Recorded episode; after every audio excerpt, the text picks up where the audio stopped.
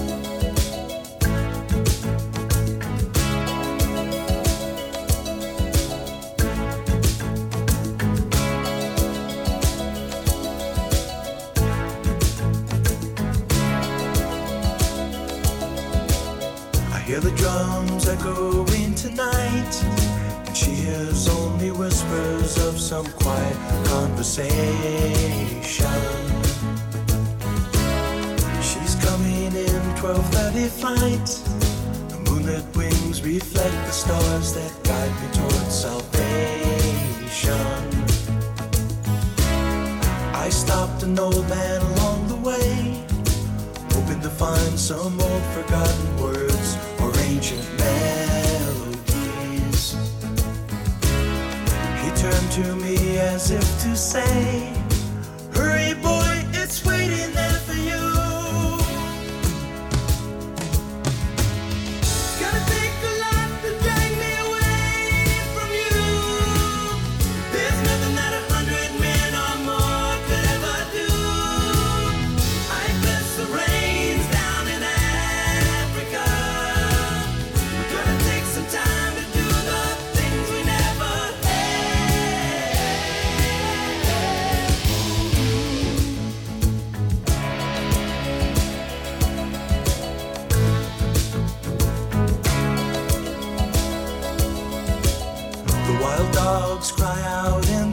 Een hele goede middag weer aan alle luisteraars hier vandaag bij dorpsradiolaren.nl. We zitten weer klaar voor een uurtje van ons infotainmentprogramma Safari Geheimen. Vanuit de studio in het gezellige Laren, waar ik samen met Rob, onze technicus, de luisteraars weer van inspiratie hoop te voorzien over het reizen naar ongerepte bushgebieden in Afrika en India. Het programma is onderdeel van Safari Secrets, de safari-specialist, waar je natuurlijk terecht kunt voor jouw 100% op maat samengestelde natuur- en wildlife reis. Mijn naam Frank kan zijn, maar dat weten jullie al. En ik stel je snel voor aan onze gast van vandaag. Vandaag hebben we in Safari Geheimen een van mijn bushhelden uit Afrika. Namelijk Alex Walker, oprichter van Syrian Safari Camps in Kenia en Tanzania. Een man met een schat aan ervaring en met meer dan 30 jaar gidservaring onder zijn riem. En dat in Oost-Afrika en Soudaan. Alex is ook oprichter van een portfolio aan authentieke en comfortabele safari camps in de Mara North Conservancy van de Masai Mara en mobiele tented camps in het noorden en zuiden van de Serengeti. Zijn passie? Wandelsafaris. Alex verblijft dan ook een groot deel van het jaar in de ruige bush, waar hij zijn gasten het liefst begeleidt in gebieden waar er zelfs geen paden zijn. Het wat wij noemen echte off the beaten track. Okay, let's introduce my guest of today in English so Alex can understand what I'm telling the listeners. I'd like to welcome Mr. Alex Walker, founder of Serian Safari Camps and professional safari guide in Kenya and Tanzania, mostly. Alex is one of the founders of the Mara North Conservancy. This is this was this was one of the first private conservancies where the safari companies, together with the Maasai, with the local Maasai, trying to conserve the very fragile places for future generations. Alex's career started very early, at a very early age, and he has lost his heart to guiding walking safaris. And also very important to know, in 2014 he is rewarded with the Best Guide in Africa award. Alex, can you hear me from your end of the world?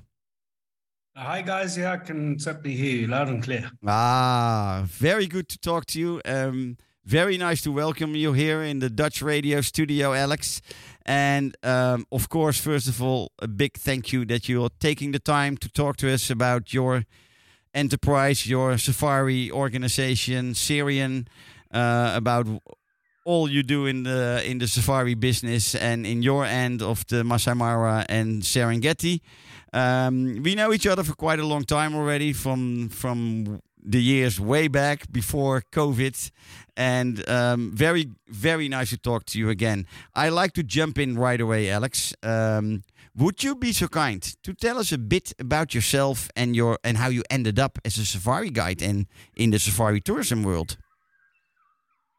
Uh, Frankie, well, that's pretty easy to be honest. It's um, you know, when when you're born to parents and grandparents who just love the bush and and take you there at every opportunity as a young child, it soon wears off. So um, you know, age four, five, six, all you're doing is thinking about uh, how can I be here. When you go through school, you're sitting in the window, looking out of the window, looking at the sunshine, thinking, what can I do to get back into the bush? So. Um, it was a very simple journey. Um, I ended up uh, starting out working for a friend of my father's as an apprentice. Mm-hmm.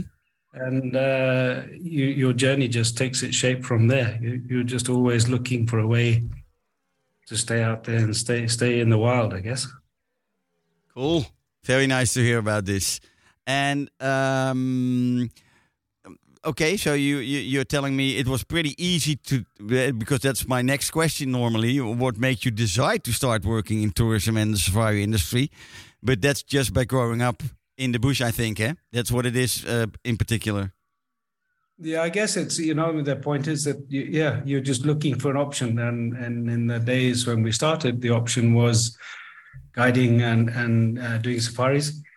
Um, would be one, you know, being a geologist or, or, working with the sort of the mines and places like that would have possibly been another, and, and etc. But really, yeah, the most romantic and uh, the one the most appealing, of course, that gives you all that time in the world and, and the chance to just to make it up as you go along. Yeah, yeah, It's yeah. really just uh, Yeah. being out there and taking safaris. Yeah. When when did you actually start with your first safari camp, Alex? So, uh, well, I apprenticed. So I started. I was seventeen when I started apprenticing for um, a friend of my father's, uh, for Robin and and uh, Danny, and then Can you tell us? Can you tell us first what does apprenticing exactly mean? Yeah, so it's old school, you know. I mean, it's I think you you still see it in kitchens and the like. It's not you don't go to university, you don't go to school, you don't do exams. It's it's really about just uh, by osmosis, learning. Yeah. Okay. Okay. So Yeah. It's just learning years, learning the job. of- Yeah. Okay. on the job, on Yeah. the job learning. Yeah. Yeah. Yeah. Okay. Okay. Um, and yeah, so I worked with Robin for a while, and then when I was 21, I started my own business.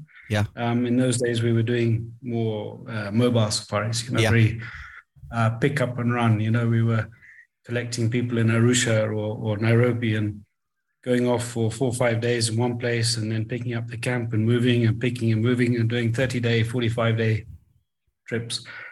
Um, but you so started you started this at started you started this at a very young age, eh? Of twenty one. Then. Well, yeah, my business, yeah, 21. Um, so I started sort of obviously a little early, but guiding, but uh, the business since I was 21. And then the permanent camps came a little later. You know, they come as the business has evolved and, and um, all these beautiful areas that we operate in. Um, we started to sort of settle in the spaces rather than keep moving. Yeah. We found these really very special sort of little hideaways on the rivers and in the hills Mm-hmm. and uh, places that you sort of spend more time seasonally, Mm-hmm. Um, like we do in Tanzania right now. You know, we, we're up in the north for a few months at a time and then head to the south. Yeah. Uh, following the migration. But um, in the Mara, we ended up uh, finding a couple of really favorite spots and just decided to put our roots down and sort of settle in. Okay. Was was um, what was the first one? Is that Serian the original or an Ang- Angara Serian? What was your first so, camp? So Serian, the original, was um, the first that was the first. Really permanent camp rather than a seasonal camp. So Yeah.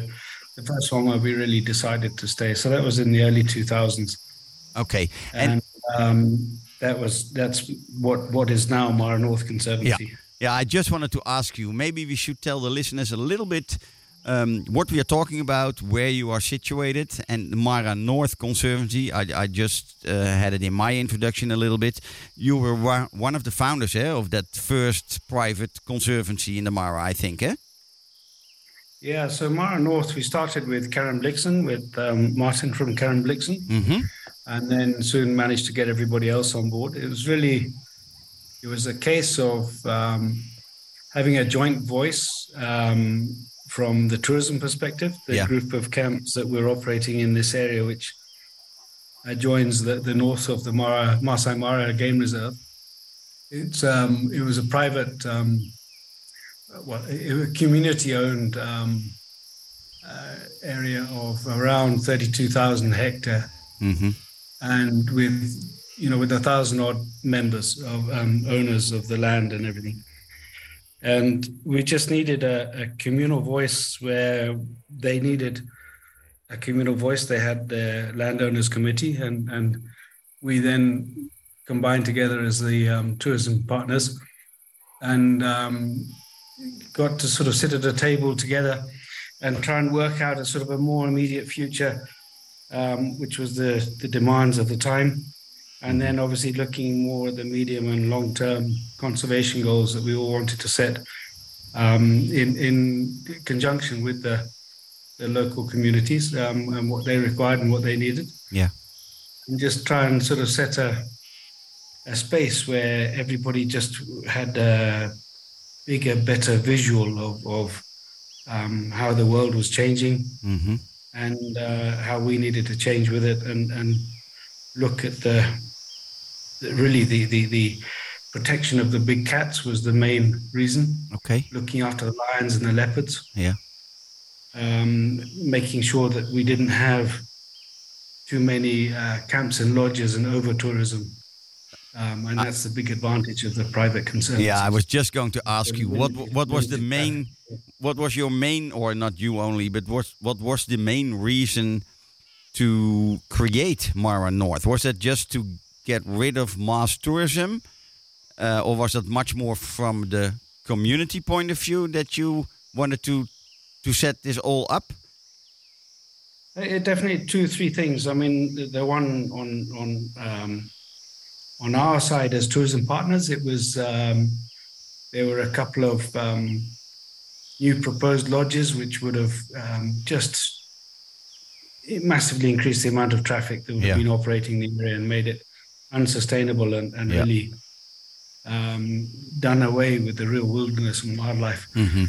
side of it all. And then from the community side, it was very apparent that there were a few guys that were putting a lot of money in their pockets and the money wasn't being shared equitably amongst the landowners.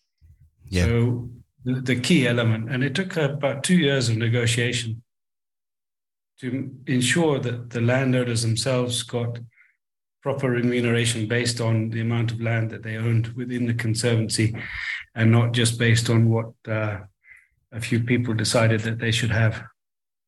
Yeah. Okay. Okay. Um, and and uh, what was the actual start? When when was Mara North exactly created? Which which year? So Mara North would have been created in around 2006. I yeah. guess. Okay. So we, you you Um, you're on the way now for about 20, 22 years. Am I right? No, uh, uh, uh, uh, 16 quite. years. Sorry, Yeah, 16, 15, yeah. 16 years. Um, Yeah. Did it did it became what you guys were hoping for? Oh, it's a constantly changing, evolving sort of environment, but it's certainly got way better. It's it's amazing. I mean, the quality of wildlife that you see there today Mm-hmm. in a mixed environment. You know, there there are cattle herds, and there are, the Maasai get to live and and and work in in their own um, you know on their own land as well as uh, the tourism. So it's not a a pure wilderness and wildlife environment. It's a mixed environment Yeah. Yeah. but we've managed it. You know, the guys have um, really bought into the message. Yeah. Um, I think much of it because many, you know, um, like ourselves, and we employ probably 85 to 90% of our crew is, is local to, Yeah. to where we operate. Yeah. Of course. Um, and as a result, the guys are also passing the message. Their livelihood is also dependent on, on the quality of this rangeland and the quality of this uh, wilderness, um, these conservancies. Yeah. Yeah. And uh, I think it's maybe good to um, to tell everybody who is listening or will listen later to the podcast recording of this. Um, you will hear always from people that uh, eh, when when they plan their first safari or second safari, yeah, you have eh, they always want to go into the Mara Game Reserve or into the Mara Triangle, but funny enough, it's probably not the best choice to do. Eh? It's much better to travel to one of the private conservancies from from an experience point of view, from a, um, a business point of view. Um, so informing clients like I have to do that stay in one of your camps in the Mara North Conservancy or to one of your colleague uh, safari partners in, in that area is probably giving you so much more than in the little bit more, I'll put it nicely, little bit more crowded Mara Game Reserve itself, right? Yeah. So uh, look, I mean, what what happened uh, originally when we set it up was um, everybody was trundling. It was a one area ticket fee that would take you all over Masai Mara, Mm-hmm. and so you'd have hundreds of cars all trundling down to the Mara River to Yep. the crossings. Yep. And the conservancies basically split it up and and allowed people to be in smaller environments but very productive environments. This is the reason the BBC and all these um, TV and film Yeah. uh, crews have, have filmed wildlife in the in the Mara and, Yeah. and the Greater Masai Mara. And it's not just the Mara Reserve; it's the conservancies. It's everywhere, and it's because it's extremely productive. Yeah. And and literally, you know, you you'll find prides of lion. You can go within five or ten kilometers of camp, and and you've seen uh, two or three prides of lion. You've seen a, a leopard. You've seen a cheetah. you've seen lots of elephant. So they're really very, very uh, productive in that way. The big advantage of um, the conservancies is, is freedom. You know, you, you can, you're not restricted by the, the rules and laws which have to govern um, the, the national parks and the reserves. The conservancies give you just a lot more space and time. You can get out and walk, you can picnic, you can climb a tree, you can Exactly. go on a night drive until sort of late in the evening. You Yeah. can get out super early if you're a photographer. You, you've got the guarantee that you're never going to have more than five cars at a sighting. Yeah. You've got the the freedom to to roam and move and use these spaces. And you've got a group of like-minded camps and lodges who've all bought into the same message. Yeah, yeah, yeah. So yeah. you- you're very respectful of each other. Yeah. But this, Um, in the national parks uh, and things, you look at quite often, you know, you're restricted to the roads and and the the smaller places, and people generally are, are reacting to where a certain set of animals are, and everybody's crowding into a sighting. So you can have even twenty or thirty cars at a sighting. yeah, yeah. sometimes. But this is so important to explain to um, to guests who who uh, want to plan a safari, eh, because I think lots of people don't have any clue about these differences uh, between the national park or the game reserve and a, uh, a private concession or a, a conservancy. So I think it's very important to explain, and sometimes I like it when other people explain rather than I am trying to explain, especially people who live there, who operate their safaris there. Uh, so it's it's I think a great explanation of why you should choose for um, areas like your area. Um, did you another question just pops up a little bit offside from what what we prepared maybe did you um, the area you're in in the Mara North Conservancy was that a very um, clear choice of you to be in or was that just developing around the the, the, the the years you were there and or was it a clear clear choice of being in that area instead of being somewhere else in a more crowded region I think you know the the the uh, the reality is you know um, you know Mara, like I said, has always been this incredibly photogenic and and um, productive environment for, Mhm. for wildlife. It's it's also very beautiful and scenically beautiful. Got that great river going through it, amazing. Uh, the the um, Ololo Escarpment, the Siria Escarpment Mhm. runs along the northwest, the western side of the Mara. Yeah. It's uh, it's an area that has higher rainfall uh, in the main than the rest of the Mara. hmm Um, personally, I mean, me personally, I, I love dry areas and I love wilderness areas with nobody else in them. But it's very difficult to uh, run a business in a space where Yeah. there's. Yeah. sort of far and distant from somewhere. You know, it's it's become more possible in today's world, given that uh, you know we can visually illustrate it with you know the likes of Instagram and Facebook and and this social media hmm and all that. But the reality is, we chose the Mara because it's just a, a spectacular place. It and, is, and, eh? and yeah, it's a, it's a place that we've always been since kids. So um, yeah, yeah, yeah. yeah, it holds a great place in my heart. You know, so um, yeah, it, it's home. You know. Yeah. And and the most difficult question I can ask you, probably very hard to answer, is do you have a preferable because I know yeah, you are operating in either the Serengeti, Tanzania and the Mara in Kenya. Is there a first preference or not at all?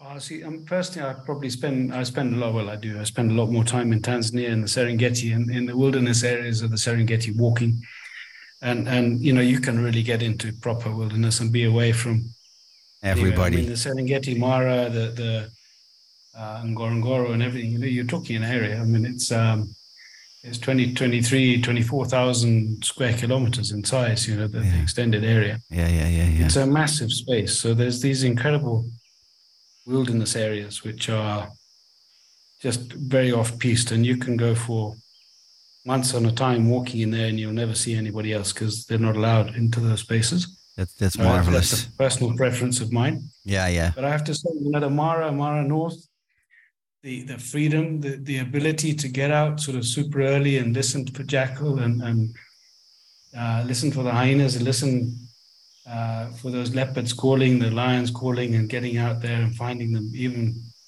just as it's getting barely light, you know, in that pre-dawn time, just by following the sound of their, their calls and then following them using the birds and, and, and the like is um, is a massive amount of uh, flexibility and freedom in, in terms of guiding Yeah, yeah, yeah. um, with, with that. Which, which so Mara North, every place has its little, um, you know, this special little um, nuance, I guess. Yeah, yeah, of course, of course.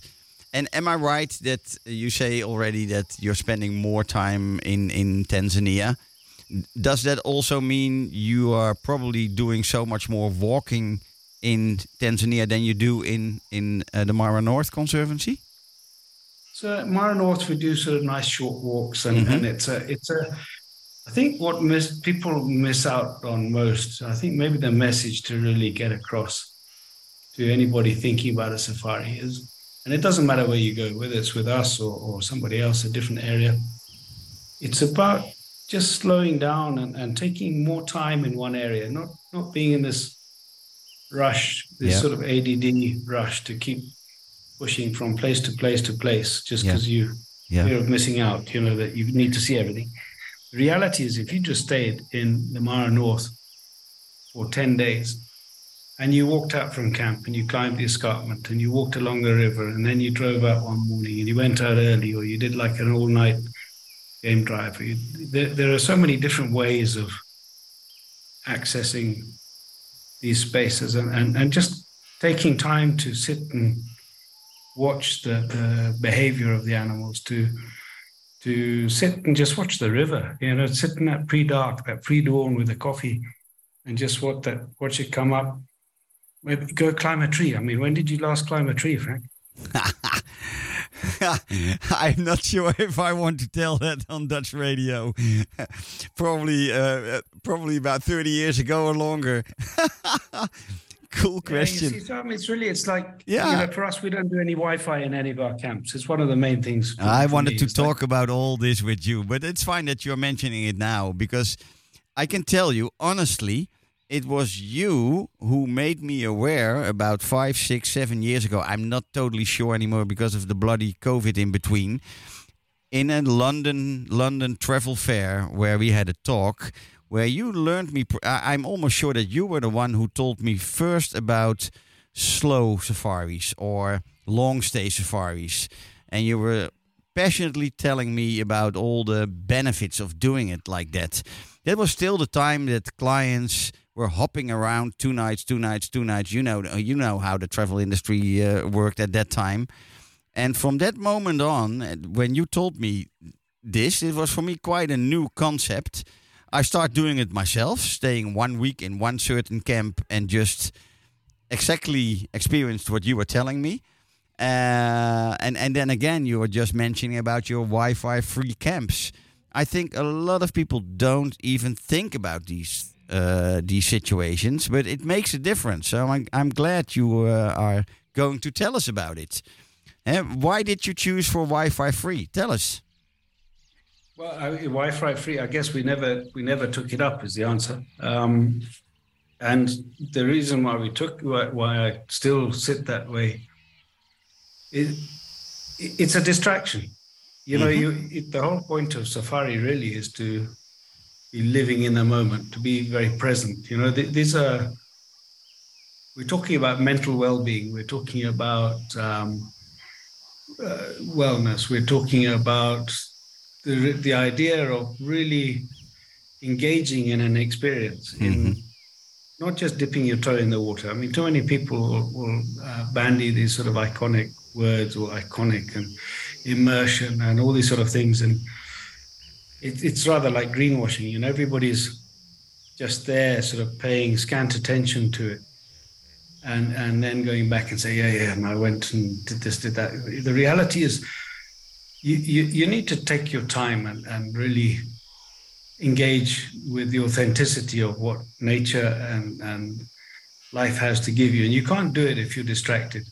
You need to give yourself over to it, whether it's yoga, whether it's photography, whether it's a walking safari, whether it's just being out there and sitting and painting. Mhm. You need to give yourself over to these things for them really to give back to you. So if you're constantly distracted by a device that's just calling from home and things, you it, it's very useful and it's very I guess you know people it's it's a, it's a it's an addiction um, and we need to get away from it. We need to get some real quality sleep. So you need to lose the blue screen time. You need to just open your eyes to nature and, and just listen not just your eyes but your ears your nose your your your whole being to to um, Yeah, the environment. It's an and, experience for and this. let it uh, it's it's healing. It's um Yeah. you know it's the spa of today. It's natural it's nature's spa. You don't need to go and sit in a some five star hotel in in ibiza hmm when you can be in the wilderness Yeah. it's it's a it's a great space and the real thing about it is it allows you to engage with people Yeah. because Exactly. That's you- also very important. you start talking to guys and, and you know, I mean, you'll have a chat and you'll be guided by somebody. You have a waiter, you'll have somebody looking after you, the mess, the host, the, you know, the managers, everybody will be there. But the reality is you don't really get to know who they are until you spent three or four days with them. Yeah. And I think it's the real difference between being a, a tourist or a traveler. So, do you want to be a tourist and have the ADD highlights?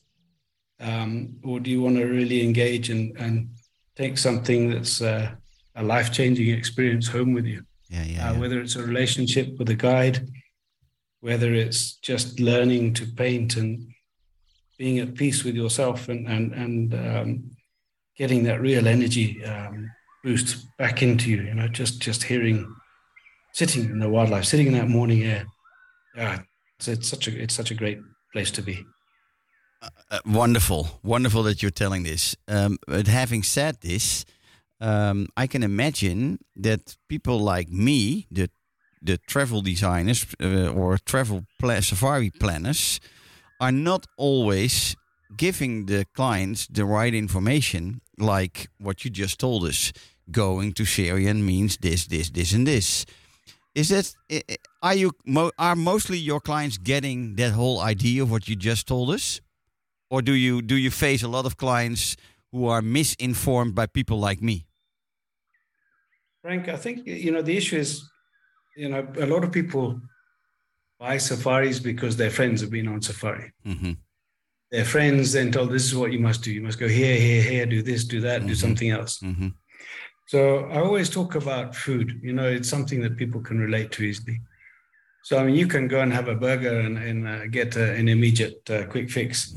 you can go to a beautiful um, three-star Michelin restaurant and you can have the most beautiful white tablecloth and the great silver and china the most impeccable service and a beautiful meal, a great um, tasting menu. But you'll leave there, you know, satiated and what a great experience. And tomorrow you're, you're immediately into something else.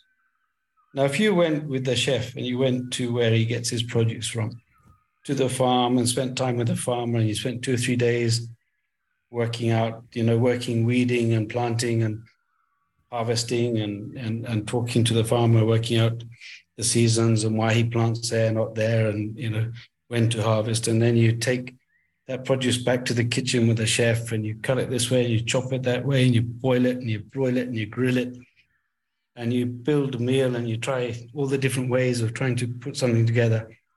And at the end of the week, you put a meal on a plate and you sit on a plastic chair outside the back of the, the restaurant and, and you have a beer from a, a bottle.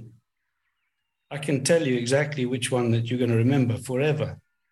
Yes. Not, not for that little five minutes that you had a great meal and you moved on, but that week that you spent with somebody or, or a couple of three somebodies who really engaged your mind and your creativity and took you away from the rest of the world for that week.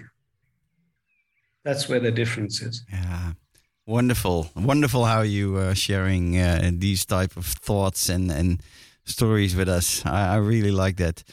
Um, may I just go back a little bit more into your objectives and goals when starting um, your first camp, but later on much more than that, eh? because only in the Mara, I think you have at the moment four camps in the north. Am I right? Four?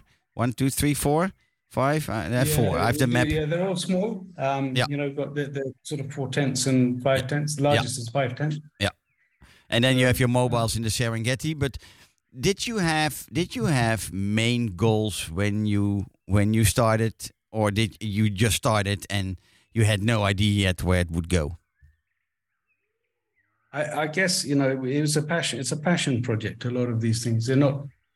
There are some guys that start into these things with with a real business mindset and, No. and they have a, No. a plan of where it's yeah, going. yeah, yeah, I think what you'll find with the majority of, of um, you know the likes of myself or Calvin and, and and others similar to us, that you know we just we were in the bush and we're guiding and we love the the wilderness and we sort of set down our roots in one place and busy business came together. We wanted another site that would complement the other one and uh, then you you just slowly sort of grow like you do with a, when you build a home. You you slowly furnish it, I guess.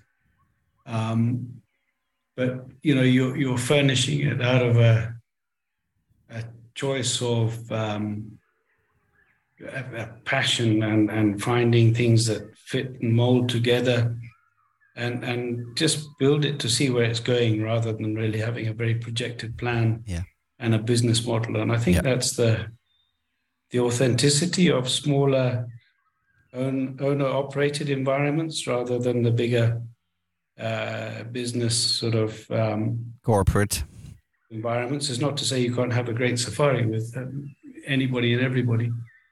It's uh, it's the difference, I guess, between um, the, the the little cafe Yeah, rather exactly. than the Starbucks. I you know? totally So agree. you- I totally agree. you know what you're going to get if you go to Starbucks for four seasons. Yeah, yeah, yeah, That's yeah. guarantee, you know? And then for many people, that's what they need.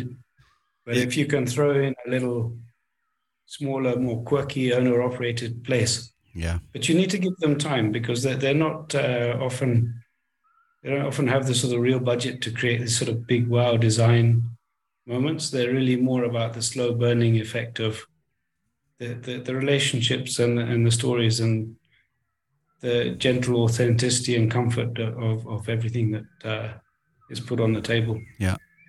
Now I can tell you, Safari Secrets is exactly trying to follow um, also what you're saying, uh, trying to work with family-owned businesses, sometimes uh, privately owned and privately managed. That's that's difficult nowadays, but at least family-owned businesses in uh, on safari is is my preference because I totally agree on what you're just telling. It's it's giving you just another different experience than being in the most beautiful five-star hotel, which can be very good, as what you said also. Um, so I agree totally, and and that's what Safari Secrets is also trying to do to give that experience to uh, to my clients. Um, Alex, uh, uh, if you should point out the pure characteristics of your camps and mobiles, can you just say that in a couple of words? And you have mentioned a couple of them, but I just want to give the listeners also a clear clue about why you should choose for Serian camps or the mobile camps, your walking safaris. What are the most um, important characteristics of your camps?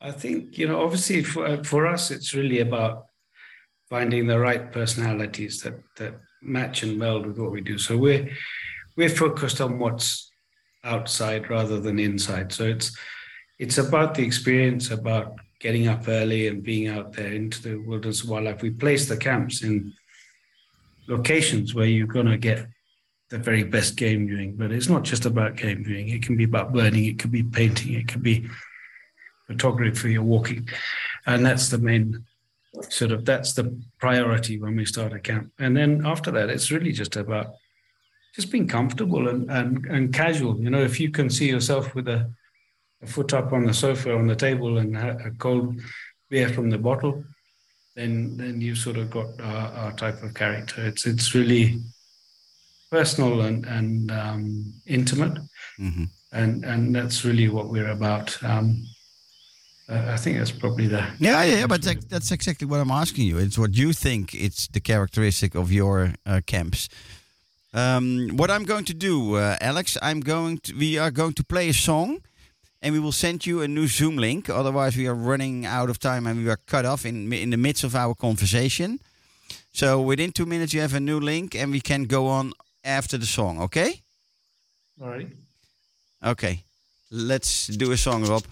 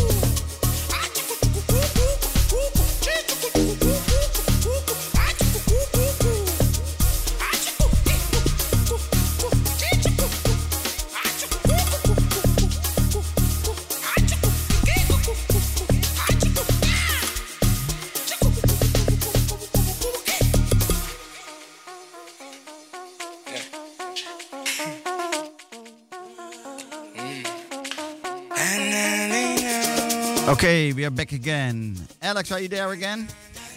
Yeah, I got you, Frankie. Right. Ah, good, good, good.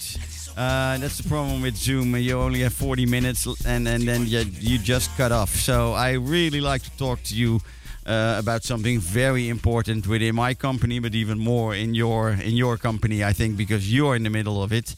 I like to talk about conservation, um, about your side of conservation uh, with with your Serian camps and and what you do. Can you tell us a little bit? About what you do on the conservation side, or how you support, or uh, just tell us. Yeah, so uh, you know, conservation obviously is, is the core element of, of everything that we do. Um, you know, I, th- I think that's one of the important things actually to highlight for for people wanting to buy a safari is that Mm-hmm. Probably 50 to 60 percent of what you pay is actually going directly and indirectly into conservation, and it's about these areas that we use. If we can preserve wilderness areas, the wildlife will look after itself. If we can have people on the ground and there and physically actively patrolling and looking after these spaces, that's one thing. But you need to also be engaging with the community uh, that's around these areas, and you need to provide opportunity. You need to provide jobs, and that's the greatest thing about tourism. And you know, it's one thing we talked earlier about. Uh, what really is uh, what our camps are about. Well, our camps are really about the people. Yeah. It's whether it's the chef or it's the waiter, but uh, you know the guides, the guys that really interpret everything for you Mm-hmm. and um, help you on your journey, educate you along the way, but also entertain you and have fun. And they become mentors and friends, and, and you know you reciprocate. Um, so engaging with the community is, is a massively important part of conservation. Um, and the number one way of doing that is providing employment. If people see a benefit from these conservancies and from the national parks, then everybody will buy into looking after them. Um, and that, that's, I, I would guess, the, the key element of Mara North. It's the key element of of the Serengeti and the surrounding uh, populations in the south. You have the Maasai and the Hadza, the Datoga, and the, the Wasukuma tribes, um, who have all lived and uh, uh, profited from um, these wilderness habitats, only to find that suddenly there's a big line across the dirt, and the government says, "Well, you know, this is ours and that's yours, and you can't come in here anymore." Um, you need to be able to get past any um, human wildlife wildlife conflict, whether it's lions coming out Yeah. and eating the, Yeah. the cattle, whether it's elephant coming out and eating the maize Mm-hmm. or potatoes, or whether it's uh, them trampling the houses. Um, the guys that live on the edges are actually the ones that are the most important, and quite often they're the ones that get um, the bad rap for for being. Um, you know, we use this term poachers um, for for um, traditional hunters who've been out there Yeah. harvesting wildlife and things, and just to feed their family. A lot of it. Mhm. Um, they're not the commercial poachers of elephant and rhino, but they're meat meat um, hunters. They need to replace. You know, you're creating a vacuum. You need to replace it with something. So tourism is an amazing space because you can bring in people who are, you know, naturally hardworking, very positive, very productive, and, and just fabulous personalities. And they can find a space. You know, they can start by digging holes in the ground and, and cleaning cars and washing dishes and things. And very soon you'll find somebody's working their way up, either to be a guide or to be a spotter or to be a, um, a chef or, or even a camp manager. And, and it's a space where you don't need to have a formal ed- education. Yeah. It's really about your, your engagement and your, and your positivity and your- just your, your work ethic. So that for me is, is the, the most important part to conservation. Mm-hmm. Um, we, we're very engaged. Um, you know, we started the Mara North basically to see an equitable share of the income. Um, between the camps in Mara North, we pay over $2 million a year in rent um, to lease these areas. Yeah. Um, and that gets to the landowner directly. It gets to them on uh, an equitable share based on what, how much acreage they have within the conservancy and the quality of that acreage. hmm Um, and that means that they can then look after their families. They can put their kids through school. They can put their kids into the guiding schools or, or you know, even come and get the traditional apprenticeships. And, and obviously, they're the sort of first choice Yeah. for who we really want to employ and put in, in into the camps. hmm Um, so everybody's taking home some money from from the bigger picture. Okay. Um, so it's, it's a an important space. Yeah, yeah, yeah. And is most of your staff and, and personnel working in your camps? Are they most mostly Maasai, or are you having to, uh, di- different uh, different tribes working for you? So I mean, obviously, we, we work in different areas. So Mhm. in Namaro, it's it's a Maasai area. Yeah. Um, Yeah. So they're the local community. So majority of the guys are Maasai there. Yeah.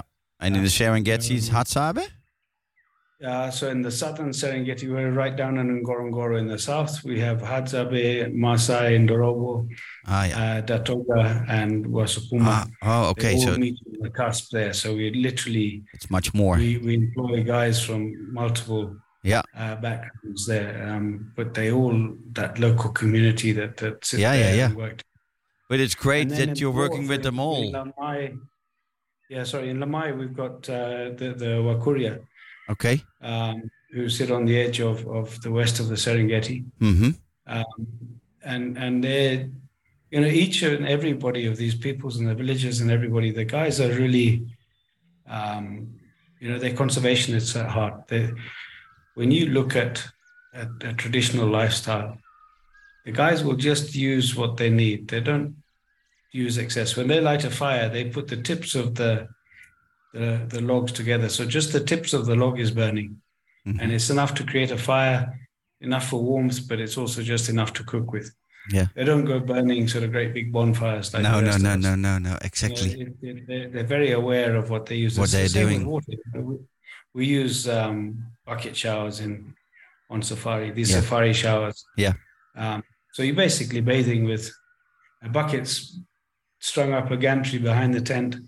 It's about 20 to 30 liters of, of heated water, but it's it's perfect two to three minute shower. Yeah, yeah. You, you don't need more. You know, when we go into a shower here in in in, in your sort of built up homes and things, you pro- I don't know how much how much do you reckon you use in your shower in a, in a morning? Nah, I can. I, I this I can be honest about. I I'm not. Uh, just two three minutes. I'm done. So and I like the bucket showers you guys are working uh, with. Um, no, I'm not one of those people who are under the shower for half an hour. I just uh, don't like wasting that time. And I'm fine with it, two, three minutes, and then I'm done. But I know, I know, it's I- very you- important. It's very important what you're saying about that. A Yeah, lot of given half the chance, I'll be one of those people that stands there for ten minutes under a shower for sure. Mhm. But but the reality is you don't need it. And- exactly, And, that little two three minutes is actually just enough and Yeah, perfect. And, yeah. and the it's reality is and very romantic. Safari life can teach you. Yeah, safari life can teach you that you don't need a lot of anything or everything. You know, like we we eat very well on safari. Mhm. We eat far too much is the answer. Yeah, exactly. There's very little waste. You know. yeah, yeah, Um, and the same with everything with the water. There's very little waste. You Yeah. don't you you can be very very comfortable, and and you don't have to sort of um, forfeit any sort of comfort in these places. But Mhm. you're also playing your part in terms of conservation. Yeah. Cool.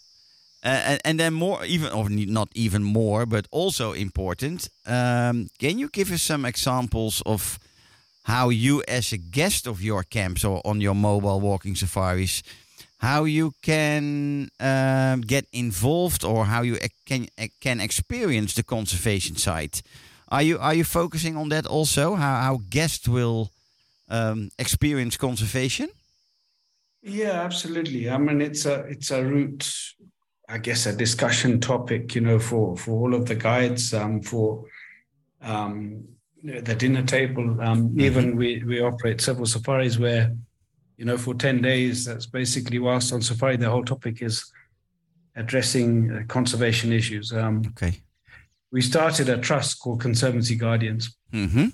and it sits on three pillars and, and it's really about um, uh, nurturing uh, protecting and um, also um, just giving opportunity. So, one, the main thing that we that everybody does, you know, by paying your park fees and paying your conservation fees, you're directly contributing to the leases of these land areas that uh, we we need to secure on on long term Yeah. deals to you know 25 year leases plus Mhm. plus Yeah, yeah. and in trust and um, we're then employing and or paying for the, the national parks or, or the uh, private management as we have in Mara North um, to protect these areas and so it's it's not just protection against you know the likes of um, elephant and rhino being poached or anything but it's it's uh,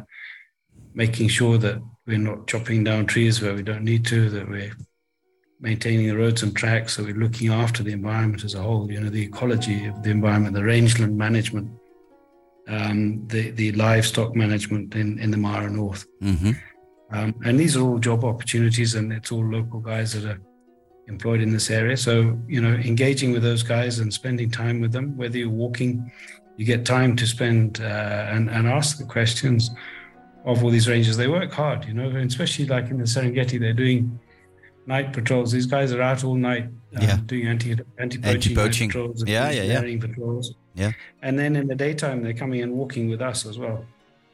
So Sure. they're they're really sort of uh, earn their daily bread. Um, that's for sure. They are around the Um, clock in the bush. The other yeah. thing, you know, in the Mara North, we have um, the Mara Elephant uh, Project Mhm. that we work closely with, Okay. um, whose really uh, main focus is just uh, helping look after the elephant populations and see them grow, monitoring them, and see where the flashpoints are and what we can do to mitigate any sort of uh, human wildlife conflict. Yeah, yeah. And one of the main reasons that we started the Mara North in the first place was because there are a couple of occasions where uh, lions had come and killed some livestock. Yeah. And the uh, Maasai herdsmen had gone back to go and uh, kill some lions in retribution. Yeah, of course. Um, and the reality is that actually in the last 10 years, I don't think we've lost a lion Hmm. in Mara North. Um, Cool. Because people have seen the value of that lion. They've seen that it's bringing money into um, the, the, the, their, their direct pocket, into their own rent, into their own friends and family, and, and uh, in terms of employment, um, in terms of rental income, um, and other you know income such as uh, you know, where we buy our uh, milk or Yeah. uh, meat or, or veggies or, or you know any of the stuff, the sort of beadwork, the, the knickknacks that um, everybody buys. Um, you know, all this the dollar income trickles down into the local economy, hmm and it's it's a, a massive impact. It probably as much as sixty five percent of what you spend trickles down directly into the local uh, community. So it's, Yeah. it's spent on the ground. You know, it's it's, it's goes back into that uh, very immediate economy, um, which is a massive thing. I don't know if elsewhere in the world it does quite as much, No. but certainly on, in most safari businesses, you'll find that it really sort of uh, goes back into the ground right there. Um, where, where everybody operates. Yeah. Um, so it's, it's a huge part of Yeah, yeah, and and I I have the feeling that a lot of safari clients don't know that it's that much what uh, trickles uh, through, as you said. Um, so very important that you uh, are, are point this out again, um, Alex. I have to end off our conversation. You hear the music already in the background. May I really thank you so much for doing this interview with uh, with us today. Um, and I like, of course, tell my listeners and people who want to go on safari, they can get in contact with me with me by sending an email to Safari Secrets on info at safarisecrets.nl. I can tell them all, or I try to tell them all about the, your camps in in Mara North Conservancy, and uh, of course your safaris in in the Serengeti North and South um, they can just call me. They can just send me an email. I will help them planning their safari. Um, I like to uh, thank you again because you told me you, you are having quite a bad headache. So I hope you recover very quickly. Um, thanks so much. Have a nice evening, Alex, and I talk to you soon. Thank you, Frank. Very kind of you to give me your time. And, and just one little message before we go. We're really grateful to anybody and everybody that travels to not just to our places, but to um, all of our, our friends' camps and lodges. It makes a huge difference in today's world. Ja, Thank you. thank you too. And uh, enjoy the evening, uh, Alex. And recover, for, please, uh, quickly. Thank you. Thank you. Oké, bye bye. I'm end off in Dutch, oké? Goed, iedereen een hele fijne avond gewenst. En ehm, volgende week is er geen uitzending vanwege speciale programmering. Dus ik spreek jullie snel weer op dezelfde tijd en eh, vanuit dezelfde studio met een volgende gast. En die zal zijn uit Zuid-Afrika.